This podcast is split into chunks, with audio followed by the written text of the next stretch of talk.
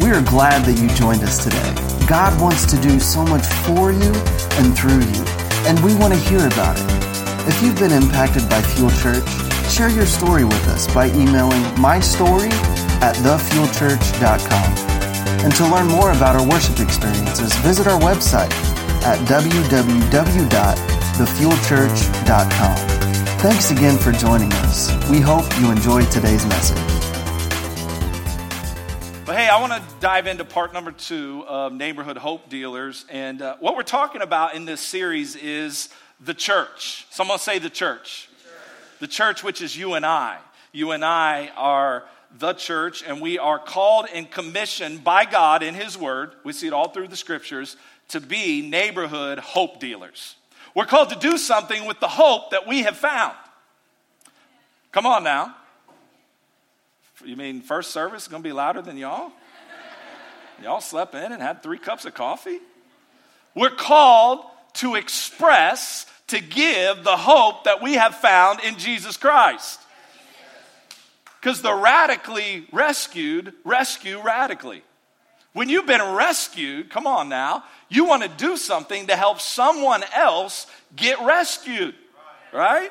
And so each of us, all of us, every one of us here make up what is called Fuel Church. And what is the church? Simply put, it's the expression of God's love here on earth. We are the church. We are the literal hands and feet of Jesus. You and I are the little hands and feet of Jesus, right? Some of us just got bigger feet. Come on now. And so we're called to express this hope. And Jesus desires to use us to get his message of hope out to our community, our state, and the world. And in this series, you're going to hear um, the heart of fuel and what I'm praying for, what I'm believing for as a church from this moment on. I believe this series is a, a life changing, defining series for our church. I truly believe that, that everything from now on shifts for our church.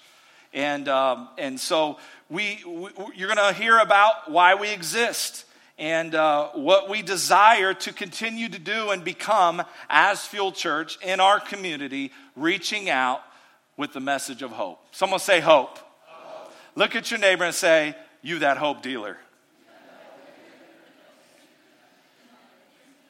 So last week, we looked at the first thing that I'm praying for God to fill this place with. Do you remember what it was?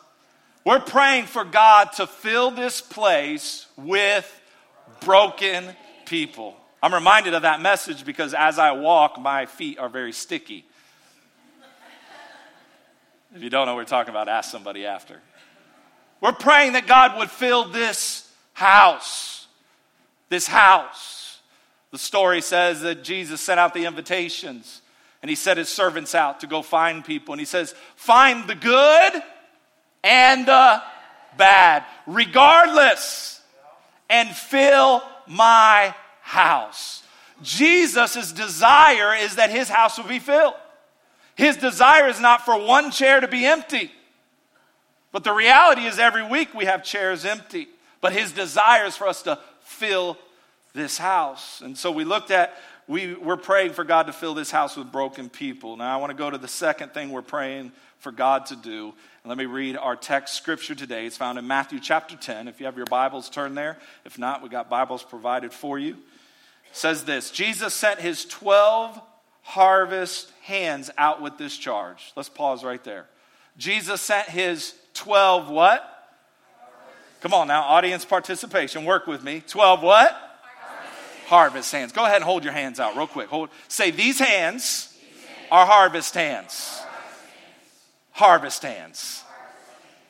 Now, let me explain to you uh, what harvest is uh, for those who are unclear, and let me kind of unfold this text on the meaning of Jesus saying that he's sending out harvest hands. Harvest is a gathering of things planted. The harvest is a gathering of things planted, and we would think of it like this a seed, maybe an apple seed, a, a seed of corn, a seed of wheat, is planted. Then, after a certain time of growth, the farmer must go out and get the harvest. Notice the harvest doesn't just show up in his silos, doesn't just show up in the grocery stores, but the farmer must intentionally go out at a certain time and get the harvest. Someone say, get the harvest. So planting is very important. Planting is very important. Watering the seed is very important.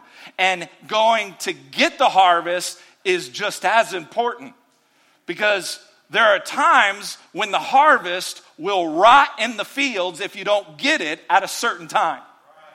Come on, are you with me so far? Now, Jesus is talking about a different kind of harvest, but same concept. He's talking about how the souls of humanity are like a harvest and they are ready to be reaped or brought in, and that he needs help in bringing in the harvest. Jesus needs our help to bring in the harvest of souls, to bring in the harvest of the hurting, the broken, and the lost, so that they can find peace, love, and joy in the presence of God. Let's continue reading. So he says, I need 12 harvest hands. I need you 12. Come on. I'm sending you out with this charge. Don't begin by traveling to some far off place to convert unbelievers. You don't have to go to the mission field to find broken people. Now, you can, and we're for that, but you can go right in your street. He says, don't try to be dramatic by tackling some public enemy, but go to who? The lost and what? Confused people right here in the what? Right here in the what? Right here in the hood. Right here. Your hood, my hood, right? There, broken people are everywhere. The truth is, there are more broken people than there is whole people. Sitting in here today, sitting in houses, sitting in the grocery store, going out to eat, there are more broken people than there are whole people. He said, Go find them in the neighborhood and do this. Tell them the kingdom is here. Tell them the kingdom is here. Bring health to the sick. Tell them that I'm still healing people. I'm in the business of healing sick bodies. Raise the dead. Come on now. We got power to raise some dead marriages. Come on. Some dead finances. Come on. No, I can't get no help in here today. He said, touch the what? Untouchables. I love that. Touch the untouchables. The people nobody want to touch or embrace or hug. We were at a park yesterday with my family and I and some other people from Fuel. That was our assignment yesterday. And we were handing out popsicles, water, and cleaning up trash and talking to people about Jesus, praying with people. It was awesome. And there was this homeless man in the shelter as we were preparing everything, the, the little shelter where the picnic tables were. And, and uh, we started conversating with him. And he was the untouchable. He didn't smell like us, he smelled like alcohol.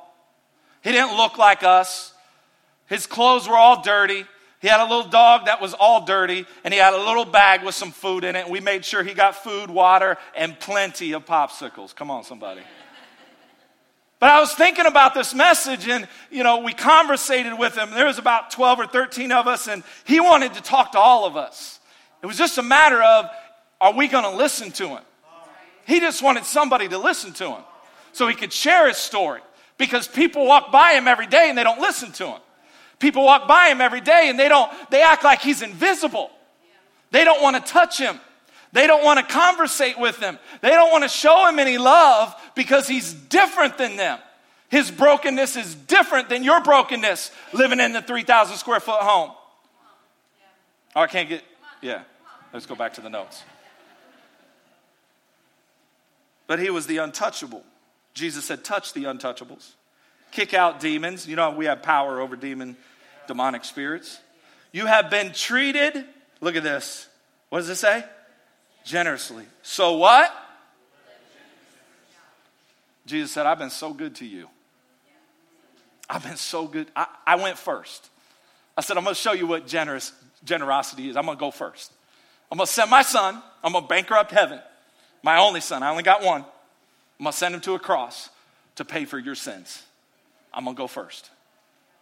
So now that you have been treated generously, now Jesus says, I want you to live generously.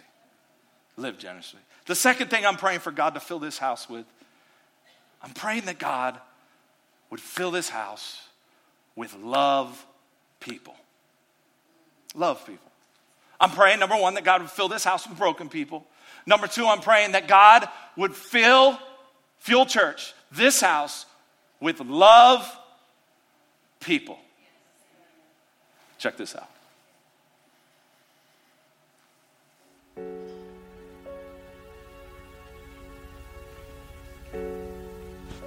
I was once told a story by a close friend of mine who said that after a long night of drinking on a Saturday night, he woke up Sunday morning and decided for the first time in his life he wanted to go to church. So he got in his car, he drove, found the closest church he could, and walked into the back door of the service and sat down in the church pew. He said he didn't know what to expect that day, but he felt like he would at least leave there feeling like a better person, feeling a little bit of joy, feeling a little bit of love. Instead, he left there downtrodden. Instead, he left there crushed because of the judgmental looks and attitudes that came his way that day. He said, You know what, man? I think they smelled the alcohol on me. And I don't think they like that. He told me that no matter what happens to him in this life, no matter where he goes or what he does, he will never go and sit on a church pew again. Because you know what? He felt more loved, he felt more accepted, and he felt more joy on a bar stool than he did in a church pew. You see, a lot of people who sit in these church pews haven't taken the time to open up the Bible that they beat over top of other people's heads. Because if they did open up that Bible, they would see a Jesus Christ that lived completely different than they do now. They would see a Jesus Christ who came into this world and hung out with drunkards, who hung out with prostitutes, who hung out with tax collectors. They would see a Jesus Christ who said, I come not to save the self righteous, those who think they have it figured out, those religious people who sit on their high horse and act like they are better than everyone else. No, I came to save those who are in need of a physician. I came to save sinners because I love sinners. We are supposed to mirror Jesus Christ as followers of Him. And in doing so, we are supposed to show love to the rest of the world. Jesus Christ said, They will know you by your love. He didn't say they'll know you by your judgmental looks, by your judgmental attitudes, by this thought process that you are enlightened and they aren't. They will not know you by your hatred. They will not know you by your condescending looks towards them or the Bible beating over their heads. He never said any of that stuff. He said they will know you by your love. Where's the love? You see, our generation can be different. Our generation can set a new standard. Our generation can say that whether we sit in a church pew or whether we sit on a bar stool, we're going to treat each other with love and respect. We don't have to make the same mistakes that those people who came before us made. No, we do not. We can show each other love. Because at the end of the day, we are all in need of love. The love of Jesus Christ came here and died for sinners. And you know where the sinners are at? The sinners are on the bar stool. The sinners are on the church pew. We are all sinners. And we're all in need of the love of Jesus Christ. There has to come a time where we stop seeing each other by the places that we sit and we start seeing each other for the people we are. Because after all, we're just people. People in need of love.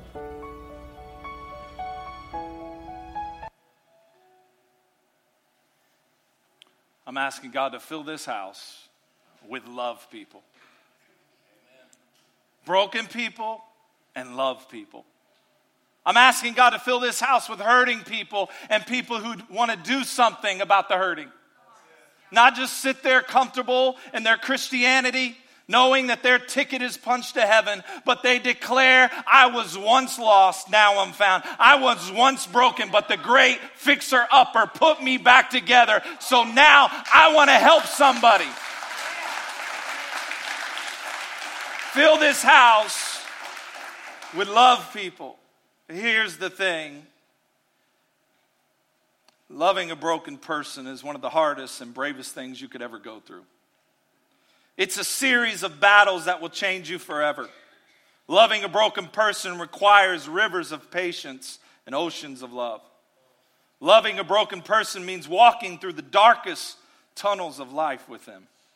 Loving a broken person is dedication, endurance, and it is time. If you're going to help broken people, then you're going to have to be willing to give generously. So I want to give you two things in our time together that we all have the ability to give generously in order to reach broken people. And the first thing I want to talk to you about is time. Someone say time. We all have time. We all have the same amount of time, right? And love gives, and its currency is called time. Love gives, and its currency is time. I know it's so, so much easier to just attend church and come every week and go back home. But the truth is, you're not here for you anymore. And for some of you, you've already been through that season where you came to know God. You have that personal relationship. You found freedom from your past baggage, your hurts, hangups, and habits. You've discovered your purpose. Now it's time to make a difference. There's a season where you sit under that word and you, you get your healing and you get your deliverance and your breakthroughs, right? And then there's a season where it's time to help someone else. And we're, we're all for that process here. We, we, we want you to find your freedom. We want everybody to find their freedom because every one of us have past baggage, past hurts, hang-ups, and habits. But there comes a place where you say, man, I, I, am whole now. Now I need to help someone else know God, find freedom, discover purpose, and make a difference. It's time for me to invest. And you see, when you start to serve on a team, you're doing it unto God for the purpose of helping broken people. You're not serving this church. You're not serving me. You're not doing it unto man. You're serving God for the purpose of helping broken people. That should be your priority to help broken people. That should be your motivation to help hurting, broken people. I know what some of you are probably thinking, well, I think you just need people, so that's why you're always talking about it. No, actually, we don't need you serving. You need us to serve. Because here's the reason why it's in serving that you discover your purpose it's in serving that you try you find the greatest fulfillment in making a difference in someone else's life. So you need the church. You, you need to serve because it's going to do something inside of you. You know how you felt yesterday? You know how you felt when you were given just an hour, two hours, some of you most of the day building things and repairing things for people, more extensive projects? I seen you on Facebook. That fulfillment that you have. That's what God wants you to live in all the time. God, fill this house with love people who are willing to give of their time. I don't have any more time to give, preacher. I am just so, so, so busy. Here's the thing I've learned about people who always update us every five seconds on Facebook that they're so busy. God bless you, but I don't care that your cat farted. I don't need to know every meal you ate. God bless you.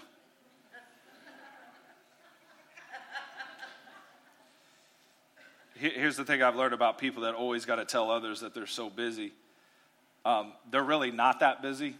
Um, if you want to find someone busy, if you want to get a job done, find someone who doesn't talk about their busy busyness, but you know that they're a hard worker and they're a hustler. They'll get it done. Why? Because you always put a priority on what you make time for. You always put a priority on what you value. I'm busy. I, I, I can't come to church. I'm busy. I'm busy. And, and, and, and we always use that excuse, but I'm going to tell you right now, I'm going to put a priority on eating lunch today. I value that. It's going to happen, it's going down. Chipotle, guac, I know it's extra. Leave me alone. Why? Because I put a value on eating. We put more value in eating and feeding our spiritual body than we do feeding our, uh, our physical body rather than we do feeding our spiritual body and helping the hurting and helping the broken. God, fill this place with love people who are willing to give up their time, who are willing to give up their time to make people a priority in their life. See, when you live for broken people, when we become a church that says we want God to fill this place with broken people, it, it becomes very inconvenient. Very inconvenient. And, and, and so if, if you're going to say, God, I, I, I want to be used to help broken people to fill this, uh, God, I want to I want to be one of those love people that you're talking about today. You better get ready to be inconvenient for God inside and outside of the church. You better be ready because, because it's, it's not convenient. You better be ready when you go to Walmart and the Holy Spirit says, hey, you know them, you know what they're going through. Go ahead and take some time and pray for them, even though you got this scheduled after this. You better be willing to pick up the phone call, even though you know it's at least 60 minutes I'm on this phone. You, you know it's minimum 60 minutes. And you're busy trying to clean your house, trying to do this and do that and go shopping and go out to you, you better be ready to be inconvenienced. You better be ready when the text message comes and they say, hey man, I'm hurting. Can you talk with me? You better be ready because you already opened the text and they see the bubbles.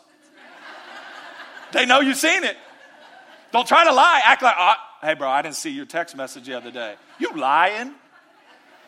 You don't want to be inconvenienced to pour into somebody else who's broken. Better be ready at work. Better be ready when you know that man, that woman has gone through a hard time in life. They're struggling with someone who's addicted in their house, or they went through a divorce, and I know your breaks are limited, and I know you need to eat your turkey cheese sandwich with mayo and pickle. Barbecue chips on the side, Diet Coke, come on.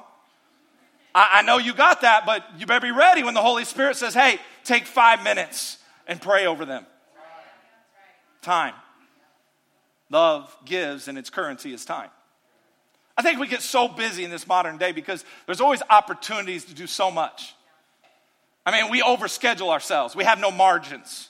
Parents, we have no margins. Our kids are in 2,500 sports. It's like, how many sports or games are we going to play? Serious? Like, seriously. I know little Johnny's like close to being like LeBron James, who just lost, by the way. Where's Ben at?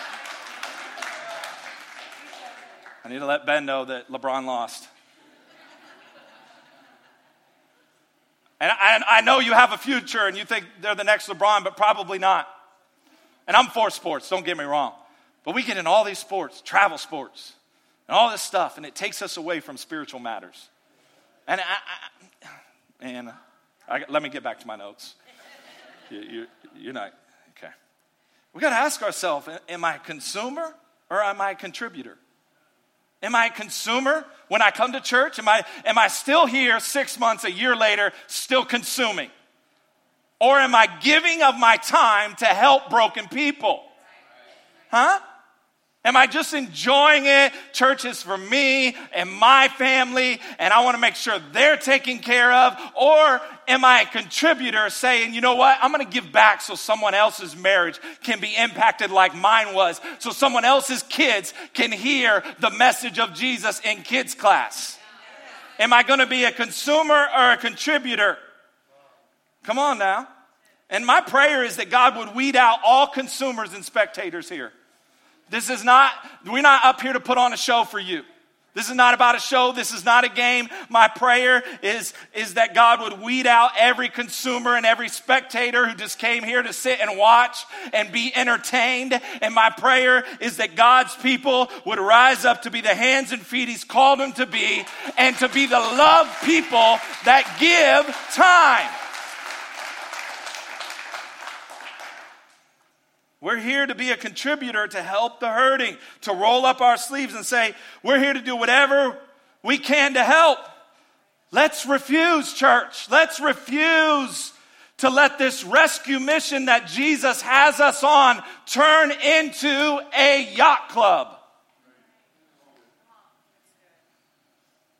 Let's refuse it. He sent us on a rescue mission. He didn't call us to wear our polos. Don't get under condemnation if you have a polo on. He didn't call us to look all cute and pretty just for ourselves. He didn't call us to say, well, you know, the air needs to be a certain degrees and, you know, we, it's a little hot in here and the music. No, he didn't call us for that. He called us, he called us on a rescue mission. And can I just tell you, it gets messy and dirty when you're rescuing people. It doesn't always go the way you think it should go. It inconveniences you when you're dealing with broken, messy people and you're to get cut and it's to hurt sometimes when you're picking up the pieces of broken people. Hmm? God, send us the hurting and send us those willing to help the hurting. Because love gives and its currency is time. It's time. It's time. We don't need people looking for something to happen. We need people, at church that says we're not looking for something to happen. We're ready to make something happen in our city. We're ready to turn around this epidemic of overdoses in our city. We're ready to, to, to be a voice of hope to our community. I wish somebody in this community would let the mayor know and the officials know that they need to donate some land for, for Joey Bennett so he can build the Valley of Grace. It's been two years and nobody stepped up. I'm asking somebody to step up and give him that land so he can build a faith based recovery home to help with the overdoses and the opioid crisis in our community. Somebody step up and do something. Joey is one of our local outreach missions that we support. Your giving supports him. He's raising money now. He's been doing it for two years. I told him last week on the phone. We talk often. We send people down to Mississippi. He's sponsoring people to get down there. There's people out of this church that are there right now because of your giving. They're there right now getting rehabilitated because of your giving. Can't talk about everything we're doing. Listen, listen. And I talked to him. I said, What's up? Where are you at? He goes, I can't find land. I said, You mean to tell me the city owns all this land, all these abandoned buildings, all these millionaires, all these real estate people? You mean to tell me no one's donating you a building or land so you can help with the biggest epidemic this city has ever seen? I said, No, not on my watch. I'm gonna start, I'm gonna start uh, honking the horn, buddy. That's what I told him. You know, on your bike when you got that little horn, I'm gonna start honking it. I'm gonna start letting the city know, and you need to let them know somebody needs to give up some land and some money so we can help this city. I'm tired of reading about the overdoses. You're tired of seeing it in your force. You're tired of giving people Narcan again and again and again and again. Let's do something about it. I'm fired up. I told y'all I'm fired up. Let's do something. Let's give our time to help people. You can do it inside the church and outside the church. It doesn't have to be in this church. Let's give our time. Some of you gave your time for Serve Together. You gave of your time. We need people who are willing to be contributors and not consumers because consumers want to be served. They think everyone owes them something. They think, how can I benefit from others? You're not coming to church to strike up some business deal, you're coming here to serve somebody else. Check your motives at the door. Why are you here? This is a strong word today, but I got to preach it. And I love you whether you come back or not. You know I love you. Consumers are all about their personal preference. Well, I don't like the new color of the church. Why'd they do that? Well, I don't like the lights. I don't like skinny jeans, rips on them on stage. Don't like it. I don't like the hairdos I see and the outfits I see. Church is not about you. Quit making it all about you and make it about others for once in your life. Come on. Come on, church. See, I've learned this when it comes to serving and giving time in God's house. I've seen this that it's, it's hard to appreciate the value of something you aren't fully invested in. It's, it's hard to appreciate this house. It's hard to appreciate the stories that are coming out of this house, the lives that are being changed, and put value on this house if you're not fully involved in it. You're not fully investing into it with your time. Someone say, time. God, fill this house with love, people. So if we're going to see God fill this house with broken people, We're going to see God fill this house with love people. That not only does it require time, but it also requires the second thing, and that's our treasure. Someone say, My treasure. Now, don't get off the train because I said treasure. Stay on, we're going somewhere. Why do we need to give our resources? Well, because the Bible says that God established a principle in His Word. And He said, Bring the whole tithe into my house so that there may be food for many. Do you know that every single week you're being served spiritual food? Your kids are being served spiritual food right now. Do you know every single week throughout the week we're serving spiritual food to people? We're helping counsel people. We're helping uh, walk with people through them finding their freedom. Spiritual food. How many, how many of you come in here and you get spiritually fed every week? Through the worship, spiritual food, through the word, spiritual food. And so that's why God said, hey, hey, I'm establishing this principle so that there can be spiritual food in my house. Okay? So, so that there can be spiritual food. What that means is because of your generosity, someone say, my generosity, we're able to do things to help fill this house with broken people. We're able to do things outside of these four walls to help our city and our community to help broken people find hope.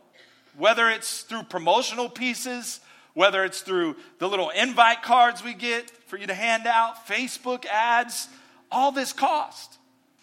All right? It all costs. Our outreaches that we're doing, Miami County Fair, serve together. We were able to support that financially. Whether it's our kids and our students and them hearing the Word of God in, a, in, a, in an environment that is attracting to them, all, all, all of this costs. Whether it's student summer camp, investing into that. You know, our third service, when we launched it, all our bills went up. It cost. We have nine, eight, eight AC units. We just fixed half of them a few months ago. We repaired them, had to buy parts. When we went to the parts store, we're like, we're Fuel Church. And they go, that'll be X amount of money. I thought they were going to bless us. They didn't. They never do. The maintenance of the building, right? All this stuff, updating old equipment. There are so many things, and I don't, I don't want to get into all the details. But here's the thing if you want to help broken people, you're going to have to give.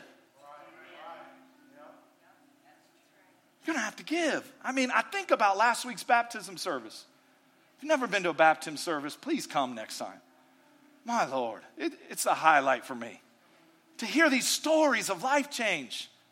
To hear these people get in the tank and share what they've been through and how God has delivered them and set them free and given them a new life and a new start on life.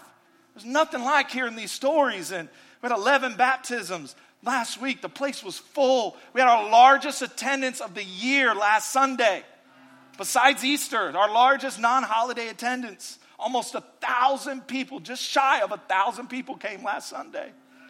And there were these stories, and I was thinking about these stories, and it brought tears to my eyes because I'm like, man, what if someone said, I'm not going to give? I'm not going to give, I'm going to allow someone else to do it. You know, it's a bigger church, there's a lot of people coming now. Let someone else do the giving. I wonder if those stories would have been a reality. Because the truth is, the reason those stories are a reality is because someone gave financially to help us get the message of hope and grace out to them. But what if what someone says, I'm just going to let others do that? Would there be these life changing stories of redemption if people didn't provide spiritual food for this house? God has blessed you, God has increased you. And some of you, it's the hardest thing to do. But you're going to find this when you step out and do it one time, it'll become the easiest thing in your life to do. To honor God with just 10% and say, God, I want spiritual food to be in that house. It helped my marriage. It helped my kids. It helped restore my mind. The worship ministers to me. The word ministers. And I want to provide spiritual food to help someone else's life change story become a reality. I think about how many more Nathans there are out there. How many more Jessicas. How many more Jasons. Stories of pretty much an atheist, not believing in God his whole life. And now he come to know God. I think about the abuse and the stories of childhood that, that, that people are still hurting from. I, I think about they're out there. They're out there, and, and, and, and, and, and we can't afford not to reach them. We can't afford to say, man, we'll let someone else do the giving. Here's the truth. Here's the truth here, and I'm, I'm being very real with you. 20% of you that come here actually give any amount of money. So what that means is 8 out of 10, or 2 out of 10, rather. 2 out of 10 people. 2 out of 10 people actually give and do all the serving. And look what we're doing with 20%. Look how many people we're reaching with 20%. Look how many lives are being changed with 20% of the people. But think about how much more we could do if you stepped up. Well, I only make 200 a week. It's not about how much you make. That's why God made it 10% so it's equal for everybody. It's just 10%. Whether you make 300 a week or 3,000 a week, it's 10%. He said, bring it back to my house so there'll be spiritual food. Because I need to reach people with hope. And if you love me, come on now, bring it back. If you've been loved, bring it back. If you've been helped, bring it back. If you've been broken and put back together, bring it back to my house. This is a rescue mission, not a yacht club. You don't pay your dues and get all the benefits. No, this is a rescue mission, and the rescue mission costs money. I don't talk about money a lot, a few times a year, that's it. But I'm just telling you, man, you're robbing yourself. You really are. Thursday, we talked about it. You're robbing yourself of the blessings of being in covenant with God with this principle that He established. Not a preacher, not a church, God established it. Would you say today, God, today I'm going to start being a financial contributor? I'm going to stop looking for something to happen, and I'm going to start making something happen for someone who's hurting. Maybe a single mom who's about to walk through the doors. Maybe a broken marriage. Maybe an addict who needs help finding that path of freedom. Maybe a teenager who's lost their way. Maybe a child who will hear of Jesus at the age of six or seven and will carry that relationship with them for the rest of their life because of the kids' ministry here provided them with spiritual food and an environment that was attracting to their age. Hmm? God, God, I want to start being a financial contributor. I'm going to stop looking and I'm going to start making something happen. Take the little that I have and use it for your kingdom. Use it for your house so that there may be spiritual food. I'm going to make that investment because I know it's worth it, God, because you invested into me and somebody gave so I could sit in this chair. And somebody gave so I could hear the hope of the gospel. And somebody gave so I could be baptized. And somebody gave so my kids could be taught the word. Now I'm going to give back so another family can hear the word, another family can be encouraged. That somebody who's out in our community can be lifted up because of my giving. Giving does a lot of things, but one of the most powerful things it does is it refreshes you. You see, you never know the joy of giving until you step out and do it. You'll never know the refreshing from God. Look at this scripture, Proverbs 11 25. The generous will what? Those who refresh others will themselves be refreshed. The generous. Are you generous with your time and your treasure? Yes, inside this house, but outside of this house. Like when you feel that prompting to pay for somebody's gas, do you do it? When you feel that prompting to pay for that coffee, do you do it? Because he'll, he'll, he'll speak it to you. He'll speak it to you. When you feel that prompting to help somebody who's struggling, find, do you do it? The generous will prosper. I don't know if you've had enough prosperity in your life. Maybe you're just like, I'm done. I don't need any more. But I'm not. Because there's more churches to build, there's more people to reach. Come on now. And it takes finances to do it. Those who refresh others will themselves. Some of you are not happy because you're not generous. You're stingy. You grew up being stingy. You were taught to keep everything that you get, never give it away, keep it for us four and no more. And now you're older in life and you're still stingy and you're not refreshed and you don't have the joy of the Lord because you only get refreshed when you give to others. When you take that money, God said, I'm giving you the 100%. I'm giving it to you. The 90% of your income, do whatever, but 10% is mine. Bring it back to my house. And he said, It's a test. It's a test. It's a test. So where your treasure is, there will your heart be also. God, I, I got my heart's in your house. I, I'm love people. God, you're filling this house with love people today. Bow your head. Hey, thanks for listening today. And maybe you're out there and maybe you feel far from God today. Maybe life has thrown you a curveball, you've taken some wrong turns, you've messed up. I'm here to tell you about God's love for your life. You know, it's real and it's for you. And, and no matter what you've done, no matter where you've gone, God is there. His love is unconditional. And, and the Bible says that if you just confess with your mouth, believe in your heart, you're saved. And I'm going to lead you through a prayer. And I just believe that if you say this prayer and mean it with your heart, the Bible says you're saved. And I want to encourage you to tell somebody about this decision. But just wherever you're at, just say, God, I ask you to forgive me of my sins. Come into my life. Change me in Jesus' name. It's simple as that. And uh, I encourage you, find a good local church. If if you can get to Fuel Church, get here.